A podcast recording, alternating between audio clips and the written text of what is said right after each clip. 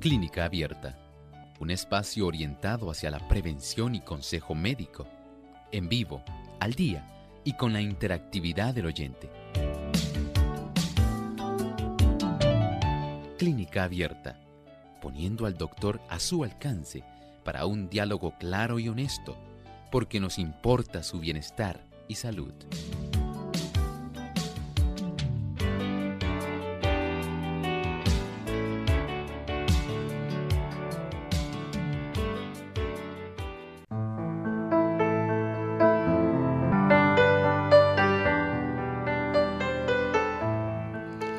Llegado el momento de usted hacer su consulta en nuestro programa de Clínica Abierta. Les invitamos desde ya a llamar para participar a nuestras líneas telefónicas. Pueden comunicarse directamente al 787-303-0101. Aquellos amigos que están en otros países pueden hacerlo llamando al 787-763-7100 o al 787 282 5990. También aquellos amigos que están en los Estados Unidos, les recordamos que pueden comunicarse llamando al 1-866-920-9765. Y aquellos amigos que nos siguen por las redes sociales también pueden buscarnos en nuestra página de Facebook, Radio Sol 98.3 FM. Nos pueden dar like o me gusta y compartir con sus contactos este programa para que también puedan sintonizar y disfrutar del mismo. Damos también un saludo a todos aquellos que nos ven por Salvación TV, canal local 8.3 y pueden utilizar también los medios que hemos mencionado para comunicarse a nuestro programa y hacer sus consultas. Así que aquellos que también se mantienen por nuestra página web radiosol.org, en esta hora también pueden hacer sus consultas a través del chat.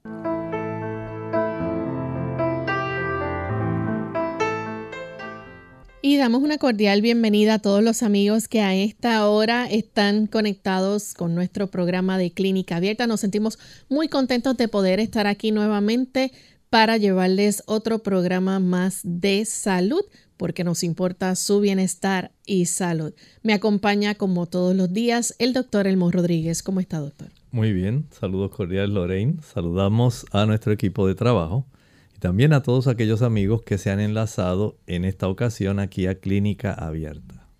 Y también queremos saludar de forma muy especial a todos aquellos que a través de las diferentes emisoras hacen posible la retransmisión de este programa a todos esos equipos de trabajo en los diferentes países. Pero en especial nuestro saludo va hoy para los amigos que nos escuchan a través de Radio Altiplano A Devenir 820 AM. Esto es en la ciudad de La Paz, en Bolivia. Así que para nuestros amigos bolivianos, un gran saludo desde San Juan, Puerto Rico. Y estamos listos para escuchar el pensamiento saludable de hoy, así que vamos allá. Además de cuidar tu salud física, cuidamos tu salud mental. Este es el pensamiento saludable en clínica abierta.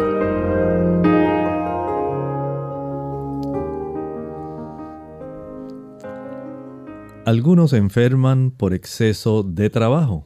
Para los tales, el descanso, la tranquilidad y una dieta sobria son esenciales para la restauración de la salud. Los de cerebro cansado y de nervios deprimidos a consecuencia de un trabajo sedentario continuo se verán muy beneficiados por una temporada en el campo donde lleven una vida sencilla y libre de cuidados cerca de la naturaleza. El vagar por los campos y bosques juntando flores y oyendo los cantos de las aves resultará más eficaz para su restablecimiento que cualquier otra cosa. Ciertamente el ambiente que nos provea tranquilidad, un ambiente que ayude para que nuestro sistema nervioso central pueda estar en una situación mucho más placentera, más cómoda, esto es, una parte esencial de lo que nosotros podemos hacer en beneficio de nuestro propio sistema en general. Nuestra salud no es solamente el aspecto físico, lo corporal. También debemos comprender que el aspecto de la dimensión mental, ahí eso incluye nuestros deseos, nuestras emociones, nuestros apetitos, también incluye esa parte intelectual, todo el ámbito cognitivo es muy importante. Y no solamente vamos a estar continuamente sobrecargando nuestro sistema nervioso, hay que darle descanso. El tener una temporada donde usted pueda dedicarse a un cambio de actividad mental le provisionará a usted una cantidad suficiente de energía mental y tranquilidad los nervios, nuestro sistema nervioso no tiene que estar continuamente siendo altamente utilizado ahí con aspectos intelectuales. También hay que descansar. Y el hecho de que también tengamos una dimensión espiritual puede entonces en conjunto darnos una visión más integral de la vida y una visión mucho más integral de nuestra salud. Recuerde, el tener descanso es importante para la salud. Bien, luego de escuchar el pensamiento saludable, estamos listos amigos para comenzar a recibir sus consultas en esta hora, así que ya tenemos varios amigos en línea esperando para ser atendidos. Usted puede comenzar a comunicarse también. Tenemos a María, es nuestra primera amiga oyente desde la República Dominicana. Se comunica. Adelante María con la, la consulta. Gracias, buenos días. Buen Dios bendiga a todos, hermanos y guerreros. Mm, el problema mío es que tengo una hermana, eh, desde el, ver, el niño más pequeño ya tiene 14 años. Ella le empezó un, disturbio en los nervios y hizo recaída y la estaba medicando desde ese entonces. Ella toma litio dos veces al día y el prosil después de, cena. Pero estoy notando que le ha salido unas manchas oscuras en toda la piel, cara, cuerpo, todo.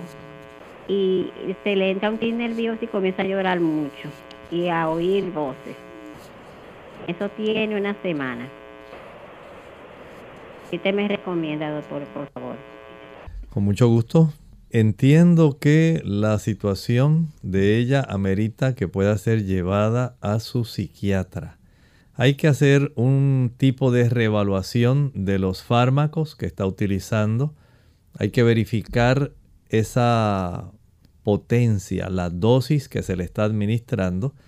Y probablemente el médico, el psiquiatra tenga que cambiar algún medicamento porque le está sucediendo este conjunto de situaciones que usted muy bien ha presentado y que ameritan esa reevaluación.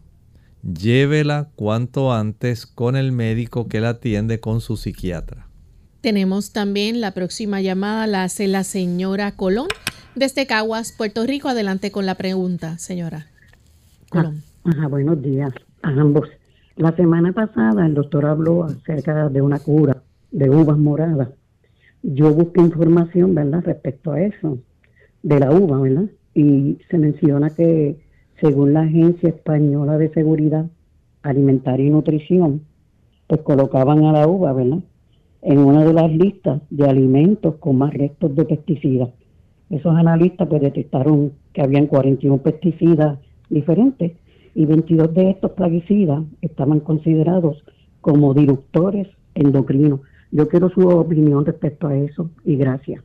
Sí, no solamente las uvas, sabemos que también las manzanas, las peras, los tomates, el repollo, hay una gran cantidad de frutas y vegetales que sí tienen una cantidad de químicos que están asperjados. Algunas personas utilizan el agua con un poco de vinagre tratando de neutralizar algunos de esos químicos. Recuerden que estos químicos son muy sensibles al cambio de pH. Si usted puede utilizar, digamos, un galón de agua y en ese galón de agua le añade una cucharada de vinagre, lo disuelve bien y sumerge por lo menos durante unos 20 minutos alguna fruta o vegetal que usted quiera consumir. Después lo puede enjuagar en agua normal. Esto puede aminorar, no estoy diciendo que va a neutralizar por completo, pero sí aminora el efecto que puedan tener estos químicos. Pero hay algo asombroso. Se ha calculado que el uso de estos pesticidas y un poco más allá, yendo a los plaguicidas, a los abonos, a los colorantes, a los edulcorantes, saborizantes que se le añaden a los alimentos, solamente el 2% de los cánceres se derivan de ese tipo de productos. El resto, casi el 98%, tiene que ver con cambios en el estilo de vida y otras cosas que hacemos. Así que aun cuando sí es cierto que hay una influencia de este tipo de químicos en el cuerpo, afortunadamente tan solo el 2% de los casos de cáncer se pueden atribuir a esto. Mientras tanto, lave bien sus vegetales, sus frutas en esta agua de vinagre para aminorar, porque la alternativa sería que la persona pudiera entonces conseguirlos que sean orgánicos o sencillamente que usted misma pueda sembrar esos productos para garantizar que no tengan la presencia de estos diferentes químicos. Trate de hacer lo mejor que esté a su alcance. Tenemos entonces a Esther. Ella nos llama de Caguas, Puerto Rico. Adelante, Esther, con la pregunta. Buenos días. Buen día. Doctor, hace como dos años estoy teniendo unas tronchas redondas, rojas, pero es extraño porque eh, han, eh, han, sucedido, eh, ha ido variando, desaparecen. El periodo en que aparece se ha ido acortando, así que hace como un mes y medio yo volví a tener ese brote de esas ronchas. Pero lo más curioso que me está es que salen siempre, salieron una vez en estos seis lugares, desaparecen y cuando aparecen, aparecen otra vez en el mismo lugar. Cada vez más eh, me pican más y entonces yo siento que como que cogen más tejido porque se me, ya, a principio no, ahora sí se me forman como unas bolsas, las rocas se convierten en una bolsa de agua. Si esto está notando que se aparece y desaparece con más o menos un círculo, un ciclo. Sería entonces útil que usted pudiera ir a su dermatólogo para que él pueda revisar qué está ocurriendo. No sabemos si hay una exposición con esa frecuencia de alguna sustancia que inadvertidamente se acumule y comience esa manifestación dermatológica. Por eso haga un inventario de lo que usted comió, digamos, la semana antes a que esto sucediera. Eh, entiendo que hay algunos tipos de edulcorantes, hay algunos tipos de saborizantes, algunos colorantes que pueden estar influyendo en esto. Pero también, no sé si está utilizando algún tipo de fármaco que también el cuerpo al procesarlo pudiera facilitar esta situación o sencillamente hubiera alguna intervención de algún otro sistema en el organismo, digamos el sistema inmunológico, que pudiera estar propiciando este tipo de manifestación. Vaya al dermatólogo, saque cita con él y relátele esto mismo que usted nos está diciendo Estoy seguro que él le podrá ayudar con mucha precisión al poder ver el tipo de lesión que usted está presentando. Bien amigos, ha llegado, ha llegado el momento de hacer su, su, esta pausa y cuando regresemos vamos a continuar con sus consultas. Una impresionante nube de gloria angelical iluminó las bendecidas colinas de Belén para luego escuchar la más linda melodía jamás percibida por oídos humanos, anunciando el evento que cambió al mundo os ha nacido hoy en la ciudad de David un Salvador que es Cristo el Señor. Gloria a Dios en las alturas y en la tierra paz, buena voluntad para con los hombres. A esas milenarias voces de ángeles se unen hoy las voces de la gran familia de Radio Sol para decirle a nuestra selecta audiencia que la paz y el amor de nuestro Señor y Salvador Jesucristo colme nuestros corazones y disfruten de unas felices Navidades y un venturoso año. ¡Felicidades!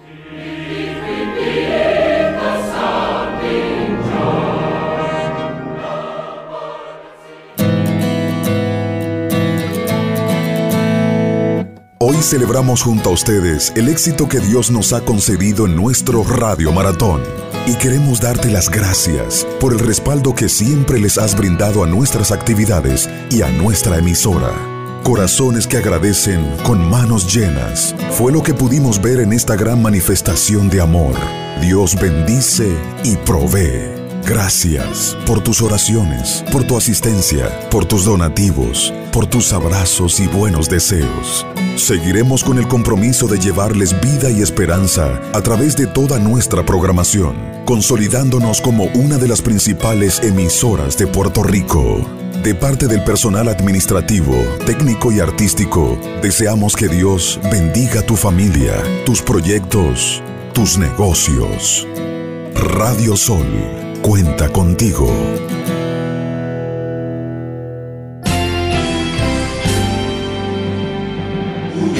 Unidos, unidos, unidos hacia el cielo, siempre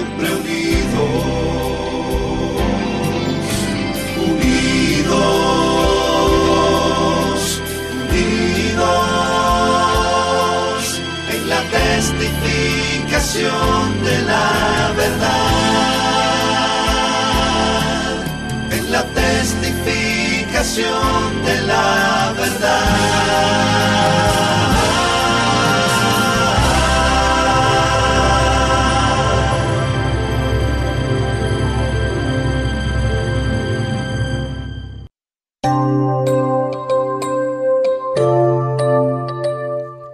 Estamos de vuelta en Clínica Abierta, amigos, y tenemos entonces a Zoila. Ella nos llama desde los Estados Unidos. Zoila, escuchamos la pregunta. Bienvenida. Buenos días, que Dios lo bendiga. Buen día. Doctor, apreciamos mucho su trabajo, que Dios lo siga bendiciendo. Gracias.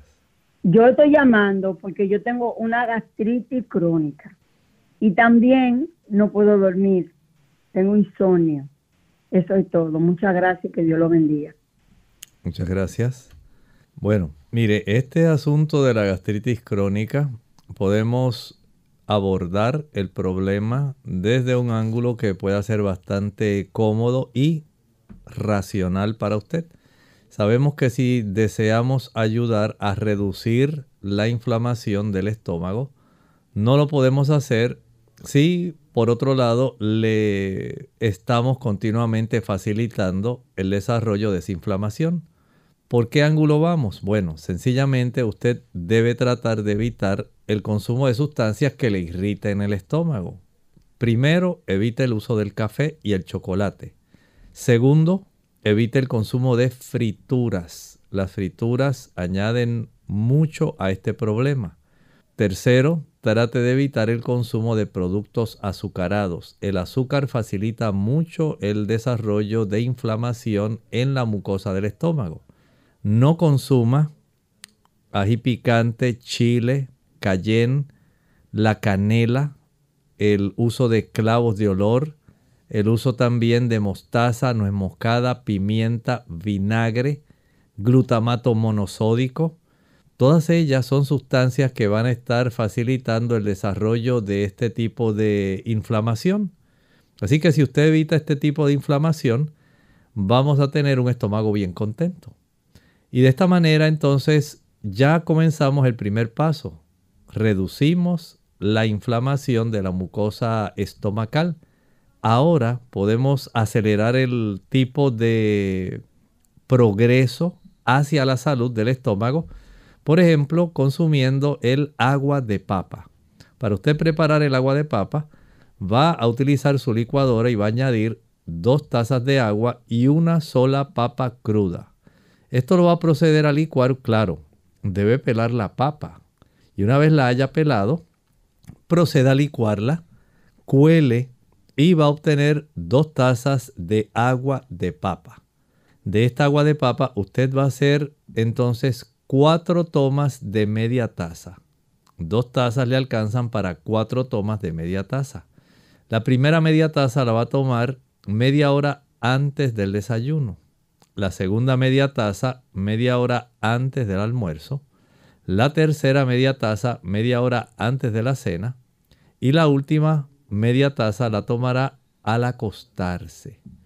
Este tipo de tratamiento de agua de papa lo va a practicar por un lapso de siete semanas. En ese tiempo, si usted ha impedido el consumo de aquellos productos que le mencioné hace un momento y ha tomado el agua de papa, puede tener la seguridad de que habrá una mejoría muy marcada y usted se sentirá muy feliz porque siente que su estómago va a estar sano. Bien, nuestra siguiente consulta es a través de el, el chat. Nos escribe Ana de la República Dominicana. Dice, doctor, mi padre salió con el ALT y el TPG en 60 y el AST-TGO en 70 y la lipasa en 69 todos altos. ¿Qué se puede hacer naturalmente para bajarlos? Hay algunas cosas que son útiles. En este caso tenemos ahí enzimas hepáticas y una enzima del páncreas que están elevadas. Vamos a hacer algunos ajustes. Primero, debe la persona cerciorarse si está utilizando acetaminofén o aspirina hay algunos medicamentos que van a facilitar la inflamación de los hepatocitos, que son las células que esencialmente componen al hígado. Si nosotros logramos reducir el uso de fármacos, si no es necesario, no se acostumbre a utilizar fármacos como por ejemplo esos analgésicos el acetaminofén, la aspirina, a no ser que sean indicados. Porque son fármacos que tienen que ser procesados primariamente por el hígado y secundariamente deben ser expulsados generalmente a través de la orina. Y tienen su efecto en cada uno de estos órganos. Esa es una causa. Otra causa es personas que han sufrido, por ejemplo, algún tipo de infección por hepatitis A, hepatitis B, hepatitis C. Esto pudiera estar facilitando esto. En, tercer lugar, podemos pensar que la persona pudiera tener algún tipo de situación donde a consecuencia, por ejemplo, del uso del alcohol, la cerveza, esto también pudiera estar irritando el hígado principalmente y al páncreas otras personas pudieran estar teniendo, según lo que nos ha mostrado, problemas con los triglicéridos. Esto también pudiera estar facilitando especialmente cuando se está desarrollando hígado graso. Se pudiera estar desarrollando esto. Y desde ese ángulo entonces hay que indagar primero qué está ocurriendo. Si hay algún fármaco que esté facilitando este tipo de problemas si es algún tipo de infección o si sencillamente hay alguna situación que merece brindar mucha atención porque como el aumento en triglicéridos, el aumento sustancial en los niveles de azúcar, el hígado graso, algo tiene que estar facilitando esto. Y para poder precisar eso, pues hay que ir a su médico primario. Él va a hacer una revisión, va a palpar el hígado, va a palpar la zona del abdomen en el área del páncreas, ordenará algún sonograma, un ultrasonido que sea hepático para saber cómo se está comportando esa zona, para saber si hay hígado graso. Comenzará a hacer algunas preguntas para determinar si hay algún efecto de algún medicamento alguna estatina o algún otro producto que esté facilitando esto. Hay que indagar, saber por qué se ha elevado por ejemplo, estas enzimas eh, del páncreas también. Y esto hace necesario tener una consulta médica. Recuerden, tratamos de ayudar, pero la consulta médica presencial en realidad es muy, muy importante. Tenemos otra consulta, es una anónima a través del el chat. Dice, doctor, ¿qué me sugiere para hacer o tomar para fortalecer y detener la caída del cabello? No estoy utilizando el minoxidil eh, casi dos años, así que entiendo que no es por la alopecia. Algunas damas pueden tener este problema si tienen también una reducción brusca en la cifra de sus estrógenos. Los estrógenos tienen mucho que ver en las damas con este asunto de la caída del cabello, así que si no tiene una causa que sea más bien androgénica, la causa estrogénica, la ausencia del estímulo estrogénico también puede facilitar esto. Hay otras personas que pueden sufrir eh, caída del cabello sencillamente porque tienen mucha tensión emocional. Otras porque tienen una hemoglobina baja. Las cifras de hemoglobina baja pueden facilitar que la dama también pueda tener una pobre nutrición en la raíz del cabello. Otras pudieran requerir una buena cantidad de biotina, que esto le puede ayudar. Otras pudieran requerir una buena cantidad de aminoácidos. Recuerden que la queratina que compone el cabello necesita de aminoácidos para facilitar el crecimiento del cabello y si usted no se alimenta bien, no podemos tener necesariamente un cabello que sea hermoso, abundante. Hay también fármacos que van a facilitar la caída del cabello, que producen alopecia. Entonces, hay que indagar, ver en el panorama amplio qué cosas pudieran estar facilitando esa caída tengo alguna deficiencia estrogénica, tengo alguna anemia que se haya desarrollado, estoy ingiriendo suficiente biotina y aminoácidos para ayudar a mi cabello, estoy ingiriendo algún fármaco que me pudiera estar causando alopecia, tengo mucha tensión emocional que me esté facilitando también la caída del cabello. Entonces hay que comenzar a indagar todo esto y por supuesto, el ir descartando aquellas situaciones que usted diga, no, esto no tiene que ver, en mi caso eso no aplica. Entonces usted va a ir quedándose con aquellas que son la sospecha principal y una de ellas puede ser la falta de nutrimentos esenciales porque básicamente a veces la alimentación se limita a ciertos productos que son bien repetitivos eh, y que lamentablemente no les vayan a estar proveyendo toda la cantidad de sustancias que el cabello necesita para su crecimiento. Vamos en este momento, amigos, a nuestra segunda y última pausa. Al regreso continuaremos contestando más consultas.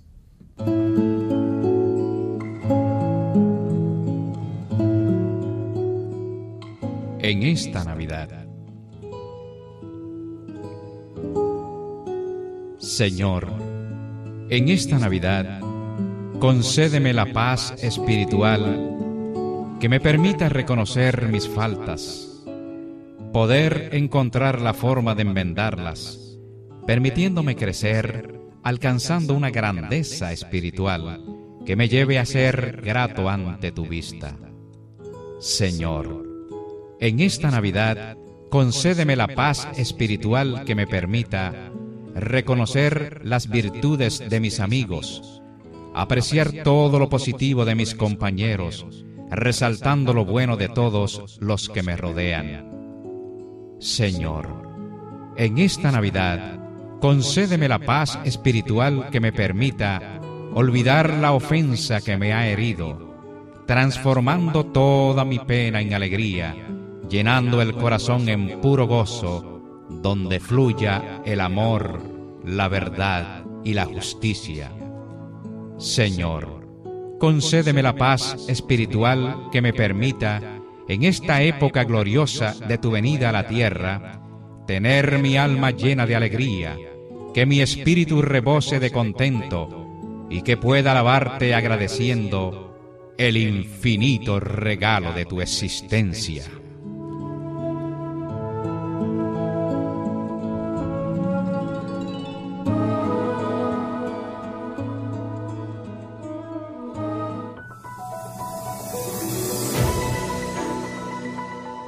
Si usted no tiene contraindicaciones médicas en cuanto al horario de alimentación, se recomienda que el intervalo entre comidas sea de aproximadamente 6 horas. Esto ayudará a mejorar la memoria y el intelecto, además fortalecerá los huesos y preserva la función renal, aumenta la energía y disminuye el estrés, ayuda a controlar el peso y disminuye el desarrollo del cáncer, las enfermedades del corazón y la diabetes. Si se ingieren las comidas demasiado juntas, se disminuye el apetito, retarda la digestión que incrementa la producción de toxinas en la sangre, aumenta las caries e interfiere con el sueño profundo y restaurador de la salud.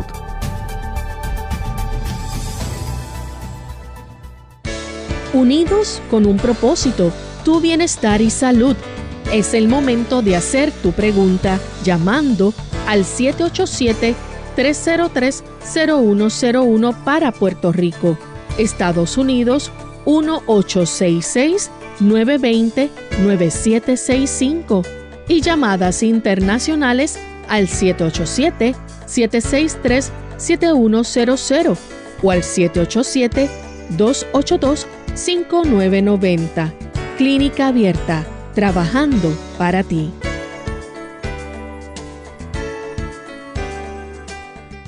Clínica Abierta.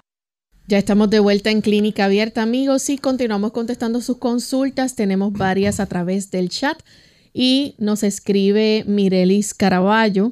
Dice, doctor, eh, por favor, un remedio para el asma y la sinusitis.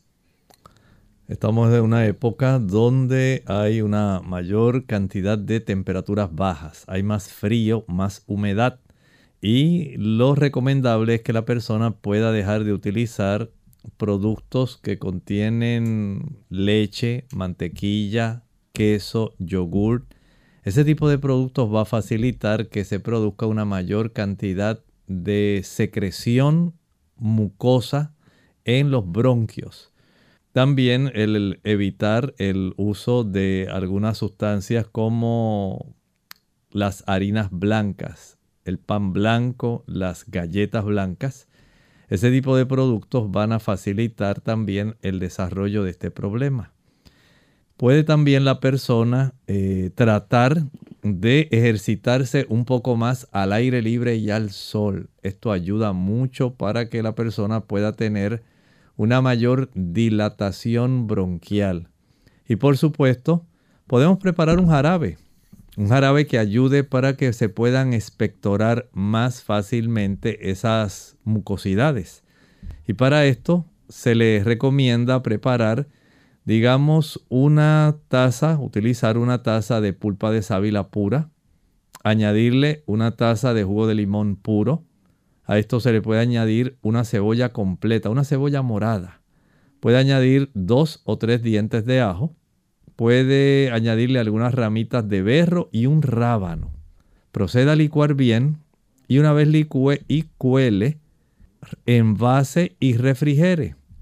Ese jarabe va a utilizar dos cucharadas cada 3 a 4 horas por un lapso aproximado de unos 7 a 10 días.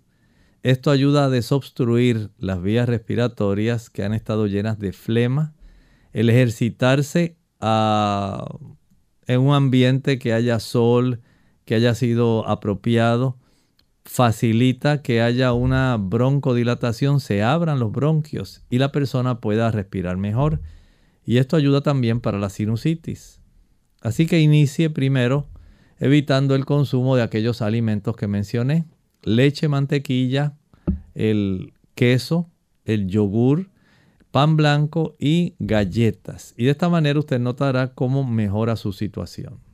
Bien, continuamos entonces con la próxima consulta. Esta la hace Giscauri de Castillo. Nos escribe y dice, doctor, eh, quiero que me pueda decir qué hacer para la gastritis y esto me da mareos.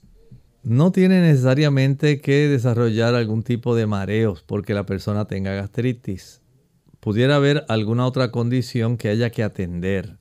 La gastritis, como mencionamos hace un momento, hay que descartar primero aquellos hábitos o factores que facilitan el desarrollo de la inflamación de la mucosa del estómago, que es en realidad la gastritis. Desde ese ángulo, el evitar el café y el chocolate son dos de los productos que más comúnmente facilitan inflamación de la mucosa gástrica. Consumiendo café y chocolate no vamos a mejorar de la gastritis. Consumiendo alcohol o fumando, usando tabaco, no vamos a mejorar de la gastritis. El problema va a continuar. Consumiendo productos fritos y o productos que tengan también azúcar, jugos, maltas, refrescos, bombones, helados, paletas, bizcochos, flanes, chocolates, turrón, no vamos a mejorar. El azúcar es un agente que irrita la mucosa estomacal. Y muchas personas dirán, doctor, pero ¿cómo es posible si yo toda la vida sí es cierto? Pero llegó el momento en que su mucosa estomacal está muy sensible y por diversas causas se ha irritado. Y si ha sido esa irritación porque usted pues se come ahora un dulcecito y más tarde se toma un jugo y después se come un pedazo de pie y después se come un chocolate, pues ya sabe que usted mismo está facilitando mediante la cantidad de azúcar y por estar comiendo fuera de horarios. El comer fuera de horarios, el merendar, hace que esa mucosa estomacal se pueda irritar porque usted está continuamente facilitando el inicio de una digestión. Y cada vez que hay, por ejemplo, proteína o que hay grasas en el producto que usted consume, por ejemplo, un chocolate tiene grasas. No podemos decir que usted está consumiendo algo que no tiene grasa. El chocolate tiene grasa y tiene azúcar. La presencia de grasa y la presencia de proteínas va a facilitar que se puedan desencadenar una producción de ácido clorhídrico. El ácido clorhídrico va a estar facilitando que haya mayor inflamación de la mucosa gástrica. Vea entonces que el consumirse, digamos, una horchata y más tarde una carambola y más tarde así diferentes tipos de productos y no consumir los alimentos en un horario regular, 7 de la mañana, 12 del mediodía, 5 de la tarde, trastorna la producción de ácido clorhídrico. Las preocupaciones también si la persona es muy ansiosa, si la persona está muy estresada, esto va a facilitar que haya un aumento en la producción de ácido clorhídrico. Algunos fármacos, algunos productos, la aspirina produce acidez, el uso del acetaminofén, el uso de diferentes analgésicos antiinflamatorios no esteroidales que se utilizan para dolores de artritis, dolores musculares, van a facilitar también el desarrollo de la inflamación de la mucosa gástrica. Hay que ir descartando cuáles son las causas por las cuales estoy desarrollando esta inflamación gástrica. Siempre es necesario indagar la causa. No se conforme solamente con utilizar agua de papa, jugo de repollo, omeprazole, algún antiácido. Esa es la parte fácil. Usted tiene que saber qué es lo que le está causando el problema para evitar que se desarrolle y no tenga que usar el medicamento. Por lo tanto, usted mismo haga una lista de cotejo, verifique a ver qué está ocurriendo. Esto sí, esto no, yo pienso que es esto, estoy comiendo entre comidas, tengo mucha tensión emocional, estoy consumiendo este tipo de fármacos. Hay varias cosas, estoy consumiendo azúcar, estoy consumiendo frituras, tostones, papas fritas. Y hay tantas razones que le pueden estar facilitando que el ameritar ir, ir cotejando y descartando para que usted entonces trabaje exactamente con la situación que le está facilitando el problema. Corregirlo es lo básico. De esta manera usted realmente recibirá la ayuda que amerá. Bien, tenemos entonces un anónimo que nos llama desde los Estados Unidos. Adelante, anónimo, con la pregunta. Sí, buenos días, doctor. Gracias por su, por su tiempo. Mire, a mi esposa le diagnosticaron que tiene piedras en la vesícula. Evidentemente el doctor le quiere retirar la vesícula, pero estamos preocupados porque alguien nos dice que eso pudiera producir cáncer en el hígado. ¿Qué podemos hacer para, eh, para que mi esposa pueda ah, sacar las piedras de la vesícula? ¿Y qué tan cierto es de que cuando la retiren puede producir cáncer en el hígado? O sea, está propensa a eso. Gracias por su consulta. Le escucho en el radio, doctor. Muchas gracias. Eh, pienso que no le puedo dar una, un tratamiento específico por una razón. Hay que saber el tamaño de esos cálculos, las piedras. Las piedras que ya tienen un tamaño considerable no pueden ser expulsadas. Difícilmente serán expulsadas y pueden obstruir el conducto colédoco común y producirle una pancreatitis. El saber la cantidad, si hay grandes y pequeñas, si es solamente un barro, digamos, que se ha formado, todo eso es indispensable.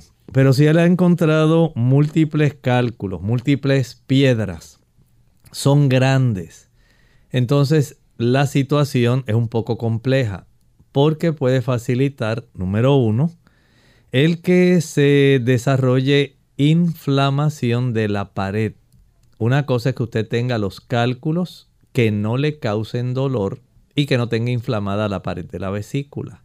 Si eso se desarrolla, entonces hay que rápidamente someterla a un proceso quirúrgico.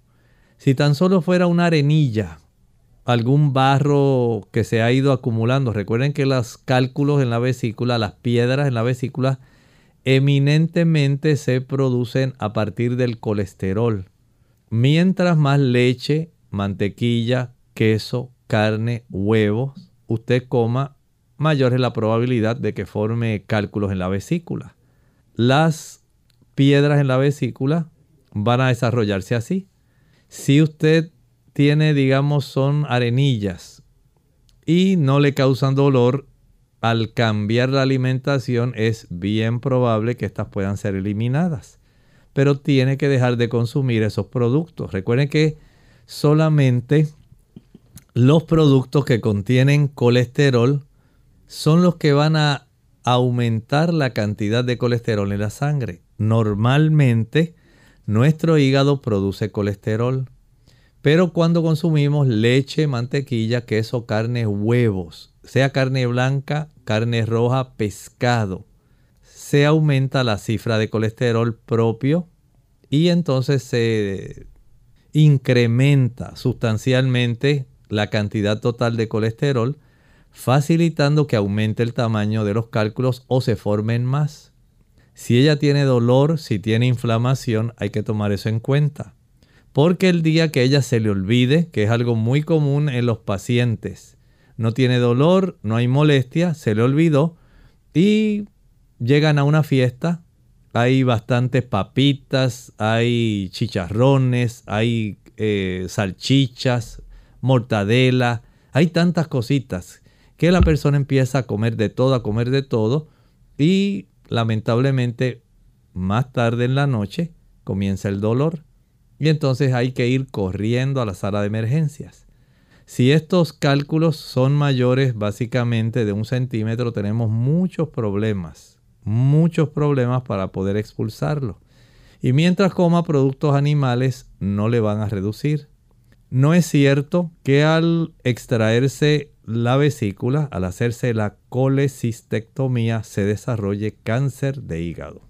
Bien amigos, tenemos entonces otra consulta. Esta la hace Gladys Celedón y nos dice, buenos días doctor, ¿qué puedo tomar para la infección de los riñones y el aldor. Bueno, el que haya una infección renal depende de cuál sea el agente. Algunas personas, especialmente las damas, este tipo de situación se desarrolla particularmente por la Escherichia coli. Resulta ser el agente infeccioso más común que va a estar facilitando el que se desarrolle este problema de la infección de las vías urinarias. El requerir, por ejemplo, hacerse un urocultivo, el hacerse también un urianálisis, esto puede ser bastante básico para saber cuál es el tipo de agente infeccioso que más le está atacando. Claro, no siempre va a ser la Escherichia coli. Hay otros agentes infecciosos que pueden estar desarrollándose. A veces hay clamidia, a veces hay gonorrea, en otras ocasiones hay sífilis que pueden producir bastante ardor y molestia. Y son cosas que hay que tomar en cuenta. Por eso es necesario el tener que ir al médico, hacerse estos estudios eh, que son clave y de acuerdo a la gente, digamos que fuera una infección sencilla, puede facilitar entonces que usted la pueda eliminar el uso de los arándanos rojos, el cranberry. Esto ayuda. Otras personas utilizan cranberry con limón, otras personas utilizan agua de limón sola y les resulta factible, pero hay otras que van a requerir utilizar antibióticos. Algunas sencillamente pueden requerir antibióticos fuertes, otras algunos antisépticos urinarios y esto puede resultar eh, bastante sencillo para ellas. Pero no todo el mundo es igual. Por eso hay que indagar, saber cuál es el agente causante del problema y atajar a tiempo antes de que la infección pueda complicarse. En ocasiones, las infecciones severas de las vías urinarias pueden desarrollar hidronefrosis y complicaciones a nivel renal. Tenemos entonces a Wilfredo que nos llama desde Trujillo Alto. Escuchamos la pregunta, Wilfredo. Sí, buenos días. Buen día. Es que eh, eso, voy a empezar la, la que la ha mencionado varias el doctor. Eh, la pregunta que tengo, eh, tengo entendido que está buena Wilfredo, estamos escuchando el entrecortado. No sé si pudiera nuevamente comenzar con su planteamiento. Aquí está.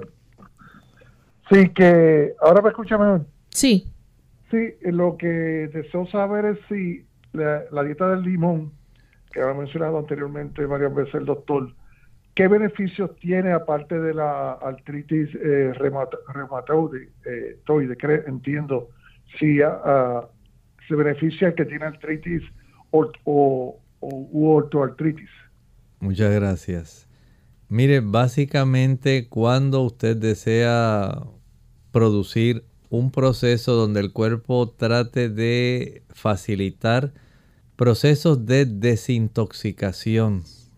Este tipo de cura de limón, ese sería el nombre, la cura de limón, ayuda especialmente al paciente que tiene el desarrollo de artritis reumatoidea. La osteoartritis tiene otro tipo de razón, otra causa, pero también se beneficia, no en un grado tan abundante como el que tiene artritis reumatoidea porque la osteoartritis va a conllevar no solamente degeneración y desgaste que no podemos eh, revertir.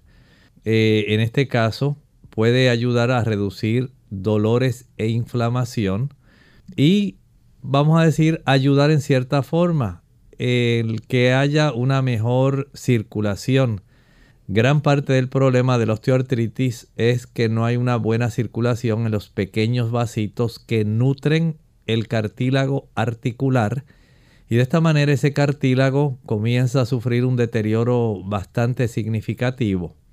En la artritis reumatoidea estamos hablando de un proceso que es más bien de índole inflamatorio y a consecuencia de la inflamación y el ataque de las células blancas de la persona hacia los tejidos, especialmente de cartílago y cápsulas articulares, se desarrollan problemas de calor, dolor, limitación de movimiento, bastante inflamación en estas personas.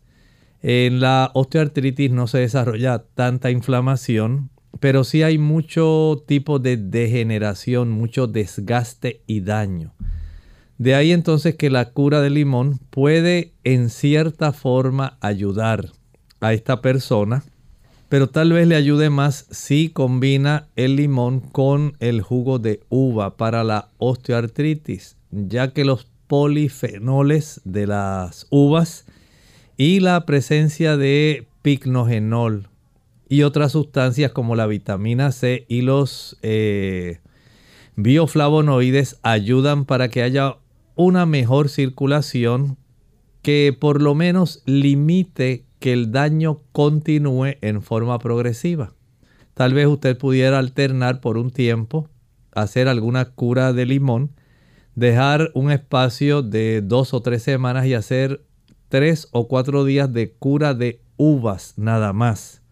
Esta cura de uvas ayuda para, al sistema circulatorio para que pueda estar más fluida la sangre y pueda haber una mejor circulación. Bien, ya hemos llegado al final de nuestro programa, amigos. Agradecemos a todos aquellos que se comunicaron y pudieron hacer sus consultas, tanto a través de las diferentes plataformas digitales como a través de la vía telefónica. Les exhortamos y les invitamos a que mañana nuevamente se conecten con nosotros y puedan disfrutar del tema que vamos a estar presentándoles. Pero antes de despedirnos, dejamos con ustedes este pensamiento final. En Apocalipsis 13, 17 ahí encontramos básicamente ya los últimos versículos, el 17 y el 18, de este tipo de información que está básicamente en forma de símbolos. Ahí tenemos básicamente dos bestias. Y se ha desarrollado una trama que es bien interesante. Dice el versículo 17, y que ninguno pudiese comprar ni vender sino el que tuviese la marca o el nombre de la bestia o el número de su nombre. Y usted dirá, bueno, hay formas de identificar la marca o el nombre de la bestia o el número de su nombre. ¿Saben que esta bestia que habla inicialmente es la primera bestia que surge entre las muchas aguas? Y hay varias características que la pueden identificar. No piensen que es un misterio que no se puede descifrar. No. Recuerde que Daniel es la llave que abre el libro de Apocalipsis. Y esta bestia dice que persiguió a los santos durante 1260 días, durante la Edad Media. Esa bestia también dice que es un poder religioso que tiene una afinidad muy grande por el poder político. Esta bestia surge como un poder opresor, aproximadamente cerca del año 331. Todo esto lo podemos encontrar en la escritura. Persigue a los hijos de Dios, los mata como ocurrió en la Edad Media. Y esta bestia sufrió una herida mortal, de acuerdo a la profecía que tenemos de los 1260 años, que también la puede encontrar en el libro de Daniel y en el libro de Apocalipsis. Estamos hablando de hay un momento donde el poder romano papal, auxiliado por el poder civil, en este caso de los Estados Unidos, facilitará el que esto se pueda desarrollar. Que si estoy seguro, bueno, usted lo puede corroborar puede usted tener el beneficio de estudiar el libro de Daniel y lo que nos enseña el libro de Apocalipsis. Y podrá usted entender si es o no cierto lo que la misma Sagrada Escritura y la historia nos enseña. Bien amigos, nosotros nos despedimos y será entonces hasta la siguiente edición de Clínica Abierta. Con cariño compartieron el doctor Elmo Rodríguez Sosa y Lorraine Vázquez. Hasta la próxima.